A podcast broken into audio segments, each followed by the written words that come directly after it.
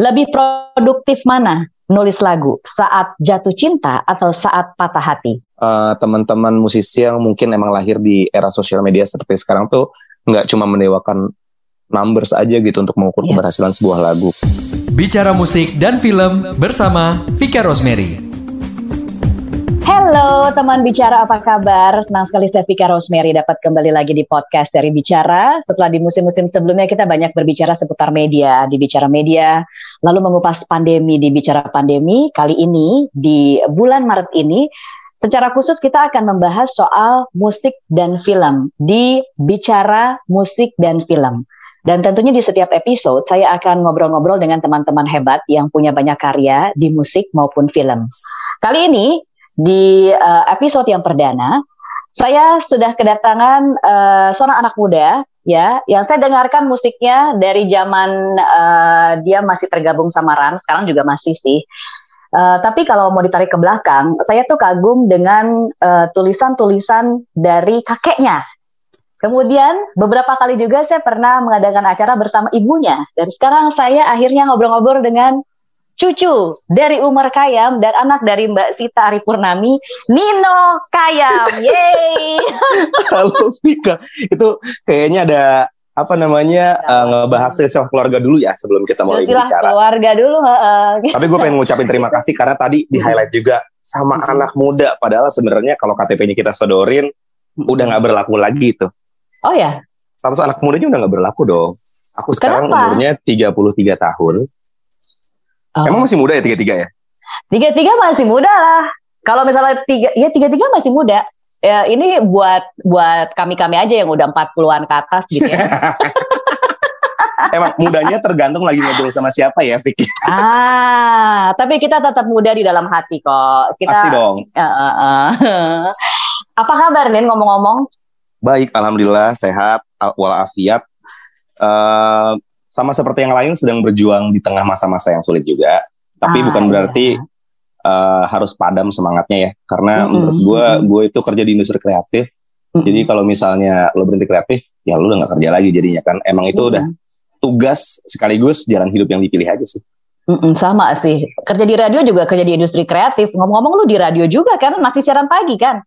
Masih siaran pagi jam 6 sampai jam 10 dan tadi di awal itu gue bilang uh, lo tergabung dalam run tapi akhir-akhir ini gue lihat runnya kayaknya agak uh, agak sepi gitu ya lebih rame uh, Lale Ilmanino gitu jadi yang sekarang prioritas yang mana nih Uh, gua itu selalu diajarin sama orang tua gua harus punya skala prioritas. Tapi gua hmm. banyak juga berdebat sama mereka bahwa gua ngerasa kalau lo pengen ngelakuin beberapa hal dalam saat yang bersamaan bisa kok lo nempatin beberapa hal dalam prioritas yang sama. Salah satunya itu yang gue implementasikan dalam mengerjakan run maupun lali ilmanino dan juga gue punya beberapa pekerjaan yang lain sih. Gue nggak kepengen gue ngerasa run lebih penting, ngerasa lali ilmanino lebih penting, atau solo karir lebih penting. Jadi gue kepengen ngerjain semuanya dengan sepenuh hati aja.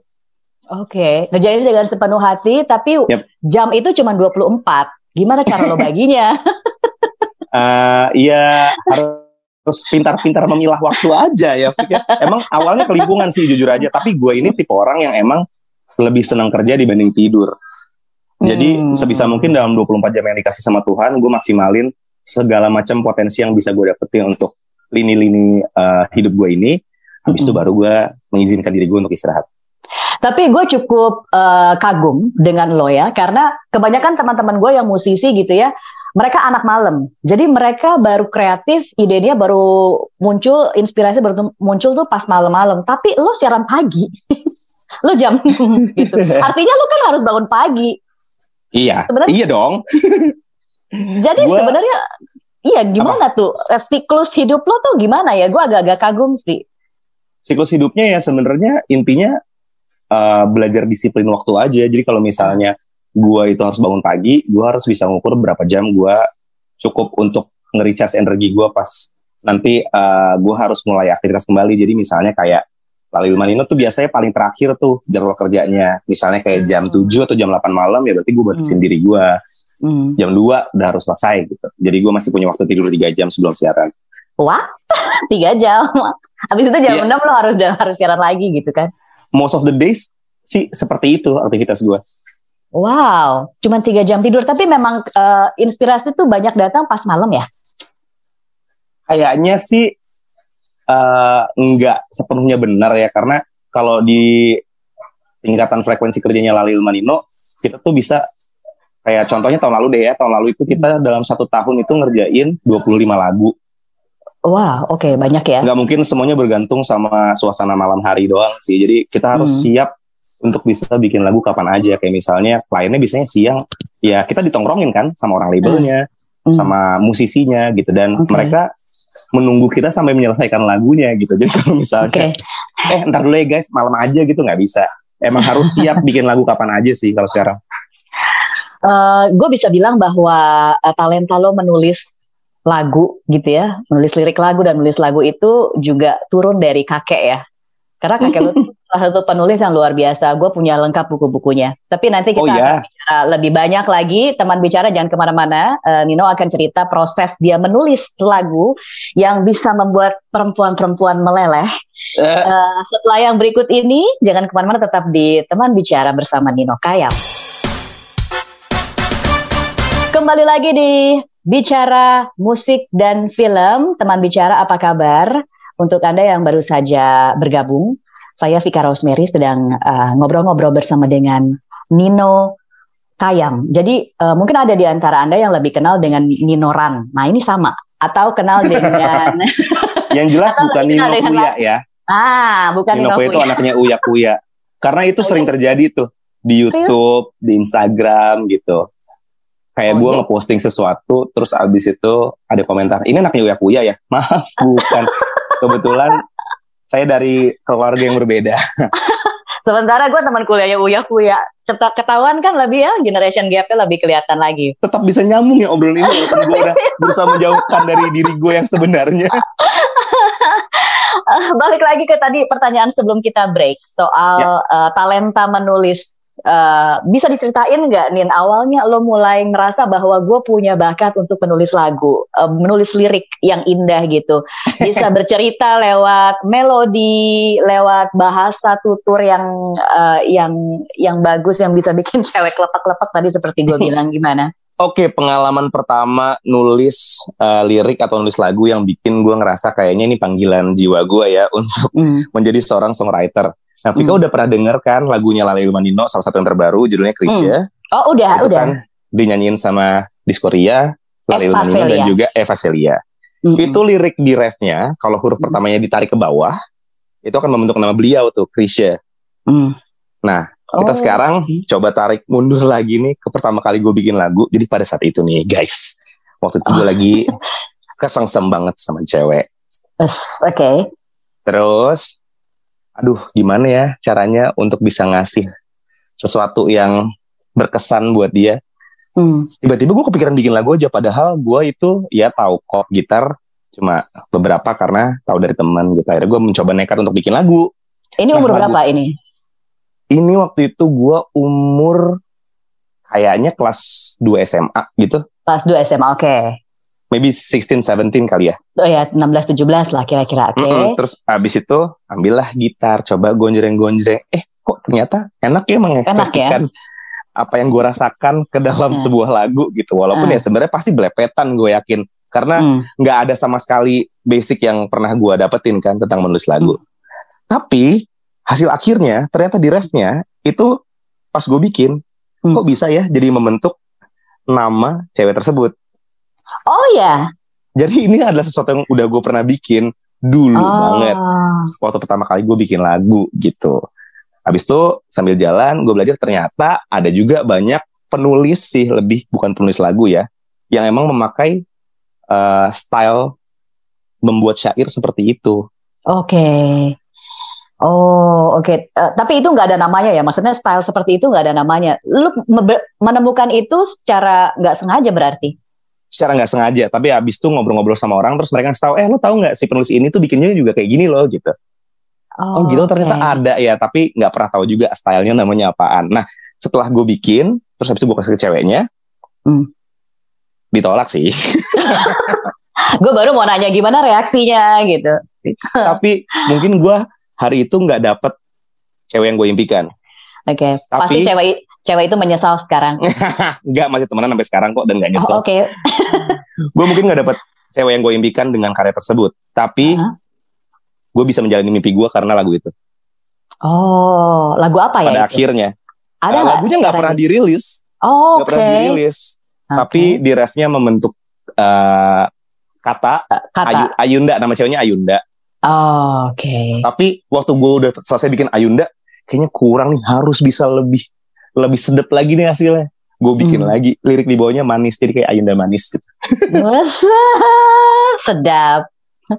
ya udah habis itu mulai kayak ya udah deh pengen coba musik dan sekolah gue dulu di Alizar Pondok Labu Hmm. harus milih kalau untuk urusan seni tuh nggak bisa ngambil kelas seni rupa dan seni musik harus salah Oke. satu pada saat gue lagi bikin lagu tersebut gue masih terdaftar sebagai ma eh, mahasiswa lagi terdaftar sebagai siswa seni rupa Oke. Tapi abis lagu itu selesai gue langsung minta izin sama kepala sekolah dan guru pak saya kayaknya pengen ngejar musik aja gue pindah ke seni musik gitu Oke. Akhirnya sampai sekarang terus eh, ditekunilah itu dan Yap. eh, ternyata emang karya-karya lo tuh menurut gue sih luar biasa ya. Maksudnya kita punya hmm, kita punya era kita udah melewati era Yofi Widianto gitu. Kemudian kita melewati era Glenn Fredly. Di mana lagu-lagunya Yofi, Glenn itu nggak ada yang nggak enak, nggak ada yang nggak jadi hits. Dan sekarang menurut gue kita sedang melewati era Lale Ilmanino.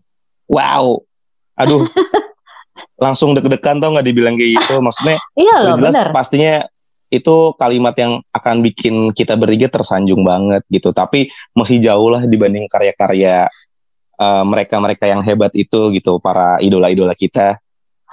Em, sedikit banyak pasti lo mendapat inspirasi dari mereka kan Din ya. Tapi siapa musisi atau siapa penulis lagu yang eh, memberikan banyak sekali inspirasi ke karya-karya lo sekarang?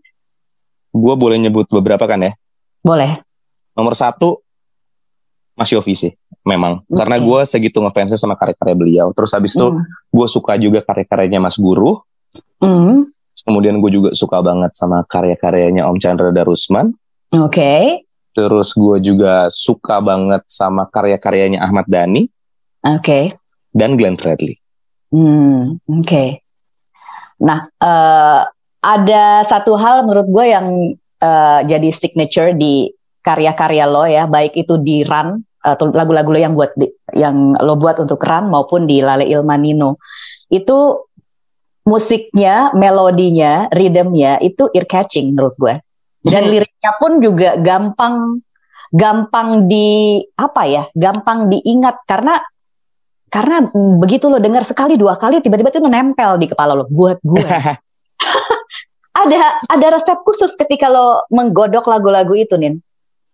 Sebenarnya resep khusus sih nggak ada ya, karena kan bedanya kita sama Mas Yofi, eh, almarhum Bung Glenn, dan para idola-idola yang lain, mungkin kita nggak tahu sih sebenarnya mereka ngerjainnya bareng sama tim apa enggak. Tapi yang jelas mereka akan maju dengan nama mereka sendiri. Tapi kan kalau kita enggak, kita emang selalu bikin tuh bareng-bareng gitu bertiga. Ya Hmm. mungkin pastinya ada gaya permainannya Lale dan Ilman yang emang sudah eh, menjadi konsumsi yang tidak susah lagi disantap sama publik gitu atau Hmm. mungkin juga gaya tutur kata gue yang sebenarnya ya gue tuh senengnya punya kakek budayawan atau sastrawan ya dari dulu tuh gue sering diajak ngobrol sama Mbah Kakung manggilnya gitu. nah ya Nah, Mbah Kakung ini tuh emang kayaknya tipe orang yang kalau misalnya ngajak kita bicara tuh walaupun dia sastrawan dia dia kayaknya nggak nggak nggak begitu puitis deh kalau menurut gue. Nggak tahu ya. Oke. Menurut lo puitis nggak Fik kakek gue? Mm, eh, lebih ke realistis di tulisan-tulisannya tuh enggak Iya kan? Maksudnya kayak Ah, ah. gue pun dalam uh, beberapa kesempatan menulis lagu mencoba juga untuk uh, menggunakan kalimat perandaian pengandaian gitu tapi Hmm, kayaknya gue emang lebih suka sesuatu yang lugas gitu kalau misalnya Iya. nulis bahasa percakapan gitu karena gue Iya. kepengen lagu itu uh, jadi temen gitu hmm. kayak lo lagi ngobrol sama teman lo aja gitu kalau misal dengar lagu Lali Manino makanya Hmm. liriknya sebisa mungkin dibuat se simple dan selight itu ada perbedaan nggak antara Nino eh, sebagai eh, solo gitu ya musisi Mm. solo dengan Nino di Run dengan Nino di eh, Lale Ilman Nino.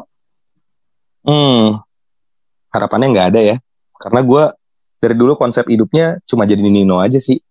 di di mana-mana ada Ninonya gitu. Kebetulan solo karir itu cuma Nino aja. Tapi di. Lali Ilman Nino pun namanya Lali Ilman dan Nino. Di Ran pun namanya Rai Asa dan Nino gitu. Dari dulu ketika kita bikin grup emang kita nggak kepengen misalnya ya gue pengen bikin grup namanya apa ya coba kasih gue ide kalau gue pengen bikin band kasih nama apa spesifik gitu Hmm, hmm, apa ya? Eh, Nino and Friends. gue gue sangat gak kreatif, jadi dengan lu Nggak, jangan nanya gue. itu tetap ada Ninonya dong Vika maksudnya kayak Oh iya, iya. gue tuh gue tuh Apa ya? kepengen nama band itu tuh emang terbentuk dari nama-nama orang yang ada di dalamnya juga supaya nggak lupa gitu bahwa identitas kita sebagai band itu harus juga berisi identitas kita sebagai diri sendiri. Saya sendiri sendiri. Oke. Begitu pula jadi ketika kita harus eh, tanda kutip eh, mengerjakan sesuatu nggak bareng sama band itu, eh nggak perlu Oke. tanda kutipin ya, Oke. mengerjakan sesuatu tidak bersama band tersebut atau grup tersebut ya orang tetap akan tahu itu diri lo gitu. Jadi kayak Hmm, Nino oke. solo karir emang nggak ada nggak ada teman-temannya aja gitu. Tapi kalau yang lain-lain nih tetap Nino juga, cuma bareng sama teman-teman. Eh, lebih cepat yang mana prosesnya? Ketika lo nulis lagu sendiri apa bertiga? Dari dulu kita kayaknya kalau nulis lagu ya pace-nya segitu-segitu aja sama aja sih, Fik. Oh sama aja ya. Sama aja nulis lagu sama Ran sama Lali Ilman Nino. Nulis lagu sendiri pun itu juga dilakuinnya sama Lali Ilman Nino sih. Oh oke. Jadi nggak pakai berantem berantem, nggak pakai. Gue mau pakai kata me- merintih, nggak mau. Oh, bera- mau pakai. berantem sih pasti ada ya. Oke. Kalau misalnya berdebat, karena kan kalau kita lagi bikin lagu pasti kita kepengennya ide kita yang dipakai dong. Oke. Cuma berada di dalam sebuah grup tuh ngajarin kita banget untuk ngajarin gua banget untuk bisa kompromi sih bahwa Hmm, nggak selamanya ide lo itu yang paling bagus gitu. Oke. Tapi dengan Ber- lo sadar ide lo nggak paling bagus, lo jadi selalu tergerak untuk mencari ide yang terbaik. Nah makanya Hmm. ketika gua dikasih hak sepenuhnya untuk menentukan karya gua, gua mencoba agak sedikit sabar juga gitu dalam proses penulisan lagu gitu. Gua misalnya kayak gonjreng gonjreng gonjreng sebenarnya lagunya udah jadi tapi ini yang terbaik atau enggak ya gitu. Hmm. Enggak, ah, coba kita pikirin lagi dulu, kita bikin lagi gitu. Hmm, Oke, jadi tetap harus melewati proses pertimbangan yang matang melalui diri sendiri. Yes. Pertanyaan berikutnya, lebih produktif mana nulis lagu saat jatuh cinta atau saat patah hati? Jawaban ya setelah yang berikut ya teman bicara. Kita nantikan jawaban dari Nino setelah yang berikut ini. Jangan ke mana-mana, tetap di Bicara Musik bersama Nino Kayam. Teman bicara kembali lagi bersama saya Vika Rosemary dan Nino Kayam di Bicara Musik kali ini eh, saya sudah ngobrol banyak bersama Nino tentang eh, perjalanan menulis lagu, perjalanan Nino di musik baik eh, sebagai musisi solo, kemudian di Run, kemudian juga di Lale Ilma Nino yang sekarang lagi wah booming luar biasa pencipta lagu yang diburu banyak penyanyi kelas atas bahkan Mbak Ute pun minta dibikinin lagu oleh Lale Ilma Nino. iya, baru rilis kemarin. Ya kan luar biasa loh. Ini Yofi Widianto ya era sekarang 2020 2021. Aduh, gue diabetes nih di interview sama Vika hari ini. Sampai Diabetes? kata-katanya. Aduh, tolong dibiasakan ya. Semacam itu nanti akan lebih banyak lagi yang memberi kamu gula-gula ke depannya. Pertanyaan tadi sebelum kita break, lebih produktif mana dalam menulis lagu eh, saat jatuh cinta atau saat patah hati? Silahkan Hmm. dijawab. Jawaban klisenya adalah ya sebenarnya sama-sama aja sih karena kan dua-duanya kan menggunakan perasaan ya. Tapi Oke. udah jelas patah hati sih. Kok patah hati lebih ini ya? Lebih Kayak gini loh, maksudnya gue bilang bukan hasilnya pasti lebih bagus pas patah hati ya, tapi Hmm. kayaknya cara kita untuk menggali perasaannya itu akan sangat lebih mudah pas lo lagi ngerasa patah hati dibanding pas lo lagi bahagia. Karena kalau ketika gue lagi bahagia, kayaknya akan lebih banyak distraction. Lagi nulis lagu, tiba-tiba si pasangan Pacar baru kita nelpon, ayo kita nelpon dulu. Terus habis itu Ah. lagi pengen bikin lagu, pacarnya, aku pengen ketemu, pengen jalan-jalan. Jalan-jalan. Oke. Kalau pas patah hati lo nggak punya siapa-siapa, lo cuma punya lo dan kepingan hati lo yang baru saja patah gitu. Jadi kayak ya, ya udah lebih gampang itu sih. Berarti sekarang lagi kurang produktif ya? Eh, perasaan aku kan cuma aku sama Tuhan yang tahu ya, Vika. Oke.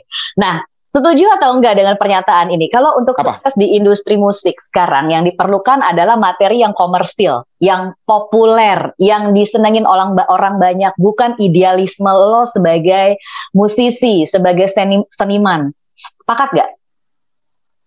Ah, ini pertanyaan yang sebenarnya agak membingungkan buat gue karena kalau ditanya idealisme itu kan berarti kan apa yang menjadi uh, diri lo sesungguhnya kan dan itu terbentuk dari apa yang lo dengar kan nah idealisme gue tuh tau nggak apa Apa? kahitna Oh, sama dong kita.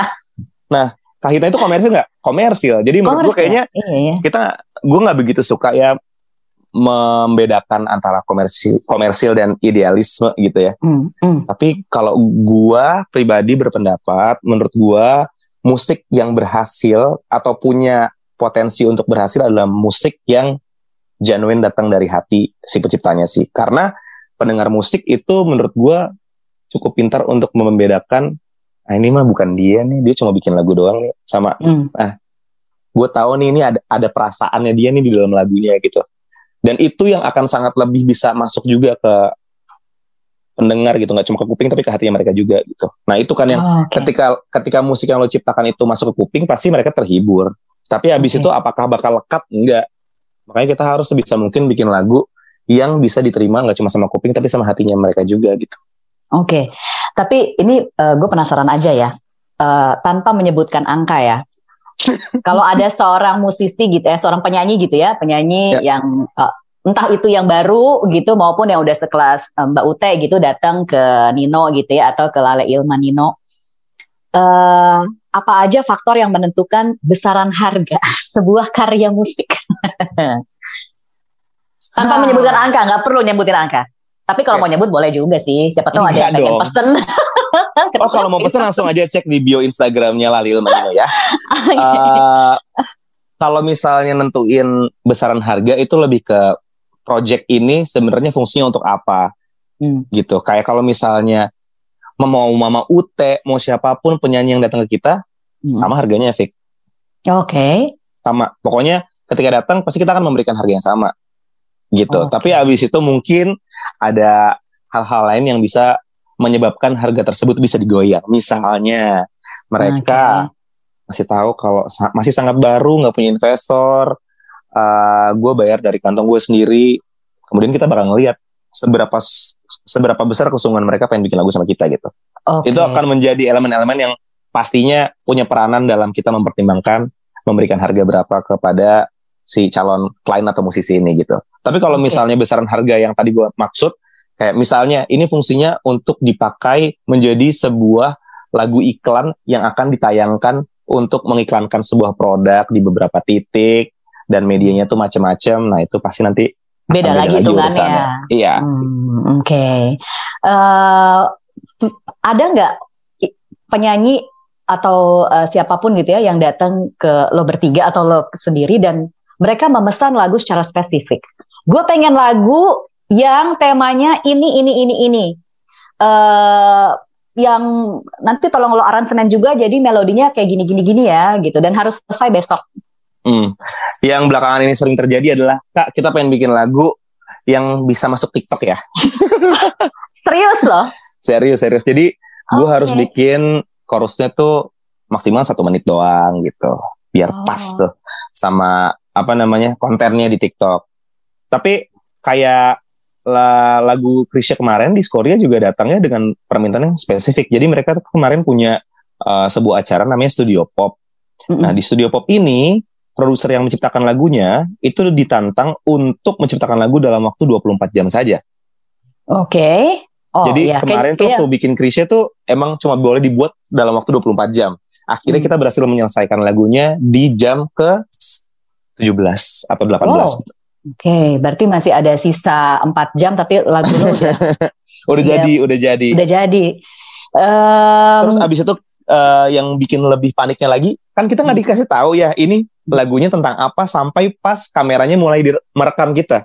Hmm. Duduklah bareng kita, Terus kayak Hmm. sambil menanti ini kira-kira lagunya tentang apa ya. Kalau di Korea tuh kita udah pasti membayangkannya itu suasana tuh Indonesia Indonesia pada masa itu gitu. Iya, Lagu-lagunya Om Chandra Darusman dan Iya. uh, Krisya lain-lain. Nah, emang bener-bener tiba-tiba pas ditanya, jadi lagu apa? Jadi gini kita pengen bikin lagu. Dia nggak ngomong tentang apa, dia cuma ngomong gue pengen bikin lagu judulnya Krisya. Hmm, Waduh, gi- gimana ya? Gimana ya? Apa yang harus gue lakukan gitu? eh, Karena pos musik itu pasti akan lebih banyak eh, diperanikan sama Laris sama Ilman. Jadi Iya. kita pertama berdiskusi, ngobrol dulu, bikin tentang apa, terus habis itu kita jamming tuh, gonjreng-gonjreng sambil nyanyi-nyanyi. Hmm. Kayak eh, na na na na na na gitu-gitu. Sampai dapat notasinya semuanya udah tuh. Bergerak ke pos masing-masing Ilman sama Lali bergerak ke komputer untuk bisa mindahin itu ke dalam komputer tuh musik ya. Terus Hmm. gua dihadapkan dengan kertas dan juga bolpen. Terus gua kayak ada gue nulis apa lagi ya Krisya Hmm. ini kayaknya beban banget. Udah udah Krisya itu idola gua banget. Terus udah gitu dia sangat legendaris apa yang harus gue tulis nih supaya lagu ini bisa bener-bener dikasih judul Krisya ya akhirnya gue memutuskan dibanding gua kayak mencoba menceritakan tentang sepak sosoknya Krisya, eh, eh. Om Krisya sosoknya Krisya selama Hmm. uh, beliau mengarungi industri musik Indonesia, gue mencoba untuk uh, mengajak pendengar-pendengar muda ini nge ngulik lagu-lagunya Krisya dengan cara gue memasukkan 24 judul lagunya Krisya yang gue rangkai menjadi sebuah cerita yang baru di situ. Itu brilian loh. Pas gue dengerin lagu yang pertama kali, gue kayak, eh ini judul-judul lagunya ya, gitu. karena karena Vika, lo punya waktu tuh waktu uh, kemarin itu untuk merasakan pada saat lagunya rilis lo emang mendengarkan kan? Iya. Iya kan? Eh, Gue pun iya, juga gitu kayak eh, andai aku bisa ya kan itu itu di masa kita banget dong Iya, iya, iya, iya. habis iya. itu menjadi seperti, yang, kau, yang minta, kau minta. Oke, eh, eh. ku jadi juwita kala cinta menggoda itu emang di awal tuh apa yang terlintas di otak gue pertama aja gitu oh itu lagu-lagu klise di masa gue dengerin lagunya klise gitu Ah, tapi yang mundur Ya, pun lu masukin kidung segala macam kan? iya masukin kidung tapi ada beberapa lagu kayak masa remaja terus abis Ya. itu ada juga lagu judulnya cinta orang tahu lagu cintaku pasti kan Cinta- ya, eh, eh, eh. tapi mungkin Tapi lagu banyak yang cinta yang yang di itu album-album awal, awal ya. Iya makanya kemarin tuh gue ngobrol sama anak-anak di Korea kayak gue kepengen deh uh, kalau misalnya anak-anak muda ini kita kasih tahu nih ada 24 judul lagu Krisya di dalam lagu Krisya gitu. Hmm. Oke coba hitung gitu dan ternyata bener ketika mereka ngepost gitu yang ngasih tahu nih lagu-lagu Krisya yang ada di dalam lagu ini gitu. Hmm. Ternyata banyak yang ketinggalan gitu. Jadi Oke. harapan gue pada akhirnya mereka kalau pada akhirnya mereka bisa mendengarkan lagi dan tahu eh ini judul lagunya Krisya akhirnya mereka mencoba untuk membuka lagi eh, library lagu-lagu Krisya yang mungkin mereka sebelumnya Oke. belum pernah dengar. Oke, baik. Kalau begitu, eh, lo gue kasih PR untuk proyek selanjutnya adalah lo membuat lagu tentang eh, titik Puspa, judulnya Puspa. Nah, lo bikin liriknya ya. nggak nggak cuma satu hari juga doang kan? Lo gue kasih. Tadi kan 24 jam ya. Ini 48 jam. Nanti tolong diserahkan eh, hubungi emailnya eh, Budi nanti. Oke nanti langsung gue kirim ke Brava ya. Oke, sip. Oke, eh, sebelum kita akhiri perbincangan ini, Ah, demi apa karena udah mau wak- selesai jangan dong. gue juga maunya sih sampai besok kita Gimana kalau kita bikin uh, interview ini ulang dari pertanyaan pertama lagi? boleh, Eh, tapi nanti tapi nanti kita dimarahin Budi, nih, apa produser dimarahin. Gue yakin dia bak- bakal nongol nih mendadak pas bilang nggak apa-apa nggak apa-apa gitu. Oke, ini soal Ya. media sosial. Karena tadi lo menyebut-nyebut soal TikTok. Jadi ada permintaan secara spesifik sekarang ketika lo menciptakan lagu, referennya referennya itu nggak boleh lebih dari satu menit supaya itu bisa masuk ke TikTok. Artinya media sosial nih sekarang sudah memiliki peran yang sangat besar sebenarnya dalam industri musik. Ya, Banget. Kalau, banget, banget, banget. Eh, sementara lo juga melewati masa di mana dulu tuh belum terlalu gitu. Sementara sekarang kayak digital, musik digital, eh, media sosial dan lain-lain tuh udah sangat berperan besar. Eh, Ya. Dalam waktu lima tahun ke depan, eh, industri musik Indonesia akan seperti apa? Dari terawangan lo atau dari prediksi lo? Ini sebenarnya saya diundang jadi musisi atau jadi cenayang ya? Kok tiba-tiba disuruh ngeramal? enggak, Eh, enggak. Sebenarnya ya, Fik yang salah Hmm. satu hal yang gue sedihkan dari makin punya impactnya sosial media di dunia musik adalah Hmm. kadang-kadang orang-orang tuh pada suka lupa gitu bahwa yang namanya lagu itu karya bukan konten. Ya. Sekarang jadi kayak, eh kalau bisa refnya jangan satu menit ya. Nah, gue kan di sini kan memandang lagu sebagai karya dan lewat karya ini gue pengen bercerita. Kalau cerita gue ternyata harus satu menit dua detik, nggak boleh ya gitu. Hmm. Nah, berarti kan yang dibelain di sini adalah gimana caranya supaya lagu ini bisa diiklankan lewat platform-platform yang mungkin sekarang lagi uh, tenar atau lagi digandrungi sama orang-orang gitu ya. Gue harap sih uh, lima tahun ke depan industri musik Indonesia itu bisa tetap memandang uh, musik sebagai sebuah karya bukan sekedar konten dan Hmm. juga gue berharap uh, teman-teman musisi yang mungkin emang lahir di era sosial media seperti sekarang tuh nggak cuma mendewakan numbers aja gitu untuk mengukur Iya. keberhasilan sebuah lagu. Karena Ya, gue beberapa kali ngobrol juga tiba-tiba kita ngobrol jadi serius ya? Enggak enggak ini. karena gue ngobrol sama beberapa musisi muda waktu itu kayak Mm-mm. aduh aku lagi sedih kak. Kenapa? Gila ya. Panggilannya udah otomatis kak untung bukan om ya. Padahal kalau ngelihat umur udah bisa om banget. Iya nih kak soalnya engagement aku turun soalnya viewers viewers music video aku turun nih di single yang ini gitu padahal kan enggak itu yang diraih coba bayangin kalau kalau dulu tuh kita emang cuma kepengen ngerilis karya aja buat Hmm. gue tuh kayaknya ada di masa transisi deh maksudnya waktu Ya. itu udah sosial media Ya. cuma sosial media belum seperti Belum sekarang ini jadi kayak seperti sekarang ya. mindset bermusiknya, mindset berkaryanya tuh masih menggunakan cara yang lebih konvensional gitu, seperti uh, senior-senior kita gitu bahwa gue kepengen punya lagu, gue rekam, abis gue rekam, gue rilis. Nah Hmm. di situ tuh walaupun gue tahu itu bukan akhir dari perjalanannya, tapi sampai di situ abis rilis itu tuh lo menghargai prosesnya banget. Hmm. minute by minute gitu dari mulai scratch terus jadi beat terus ada gitarnya ketambahan bass ada vokal backing vokal ditambahin strings mixing mastering terus abis itu bikin music video dan rilis. Itu tuh buat gue tuh sesuatu hal yang sangat indah gitu dan sekarang kadang-kadang orang melupakan keindahan itu karena setelah lagunya jadi produknya dirilis mereka Hmm. langsung mantengin setiap saat angkanya berubah sampai mana nih Benar, benar. iya kan Iya. dan itu tuh menurut gue mencoreng keindahan proses Iya. berkarya Agak Karena pada ironis akhirnya- ya. Lo lo jadi sebenarnya yang lo kejar itu bukan memberikan karya lo kepada dunia tapi mendapatkan angka dari karya yang lo buat gitu. Hmm, Gua harap lima tahun ke depan eh itu nggak akan semakin memburuk malah orang Ya. makin sadar bahwa kayak udah men ini platform yang ada untuk mempersilahkan semua orang memperdengarkan musiknya aja lewat sini tapi itu bukan bukan prestasi gitu. Kalau Hmm. misalnya lo dapet 40 juta views tapi sebenarnya lo nggak ngerasa lagu itu tuh bahkan menurut lo sendiri bagus buat apa gitu. Hmm, Oke. Jadi mari mendengarkan radio lagi, eh, mendengarkan musik lagi lewat radio. Eh, gue tuh gue setiap ditanya ya sama orang, Iya, iya. "Eh, Nino referensinya apa sih kalau denger lagu gitu? Hmm. Mungkin akan ada yang menjawab. Gue pasti juga punya referensi kayak Kahitna, Boys to Hmm. Men, Hmm. Brian McKnight dan lain-lain Hmm. gitu. Tapi gue selalu menjawab radio. Kenapa? Karena Hmm. radio itu tuh kayak kelas mendengarkan musik buat gue.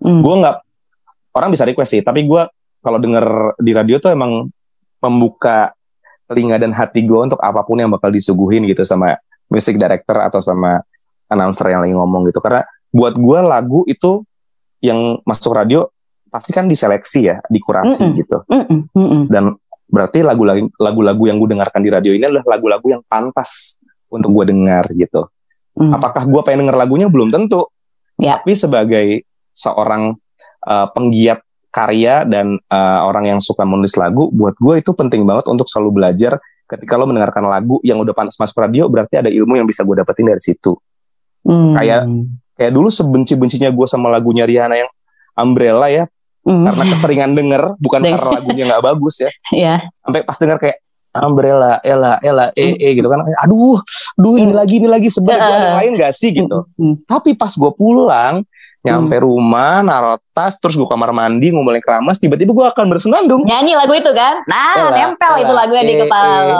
Nah Iya. ya itu itu adalah salah satu pelajaran yang bisa gue dapetin. Oh mungkin sebenarnya kalau misalnya gue pengen ngomongin Umbrella tuh nggak nggak nggak harus berhenti di Umbrella aja. Kenapa nggak gue bikin repetisi yang menarik untuk orang nyanyikan Ya. bareng-bareng gitu ya? Itu salah satunya sih. Jadi buat gue radio itu peranannya penting sampai hari ini bahkan gue rasa sampai seterusnya sampai kapan pun. Oke. Selain karena gue dapat siaran karena eh Selain karena Nah. gue juga dapat gaji dari Iya. penyiar ya. Ini gue sebagai pendengar ya. pendengar. Tapi pernah pas lo siaran lo gantikan lagunya? Enggak ya? Gue gue masukin lagu gue Lale Ilman Oh, Nino di playlist. pernah. ya kan? Atau aduh gue lagi pengen denger lagu ini, oke gue ganti playlistnya. Ya, Maaf paling ya music director Abis itu, MD-nya pada nge-whatsappin sih. Iya kayak, sih, ini iya. barusan emang lagunya ini ya? Oh Ini ya. bukan, ini gua. itu juga hal yang sering gue lakukan.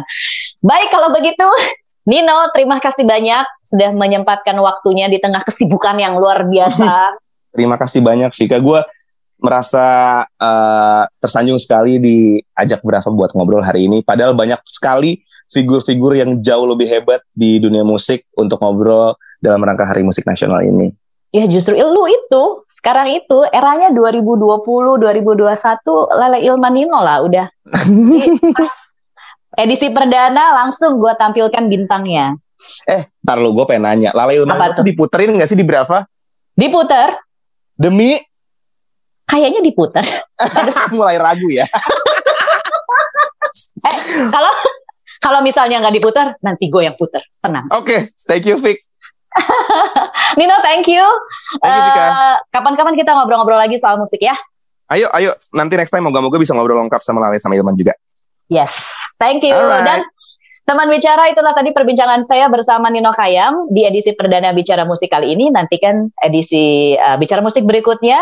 Jadi dengarkan terus bicara musik di ruang siar juara hanya di Spotify. Saya Vika Rosemary pamit. Bye bye.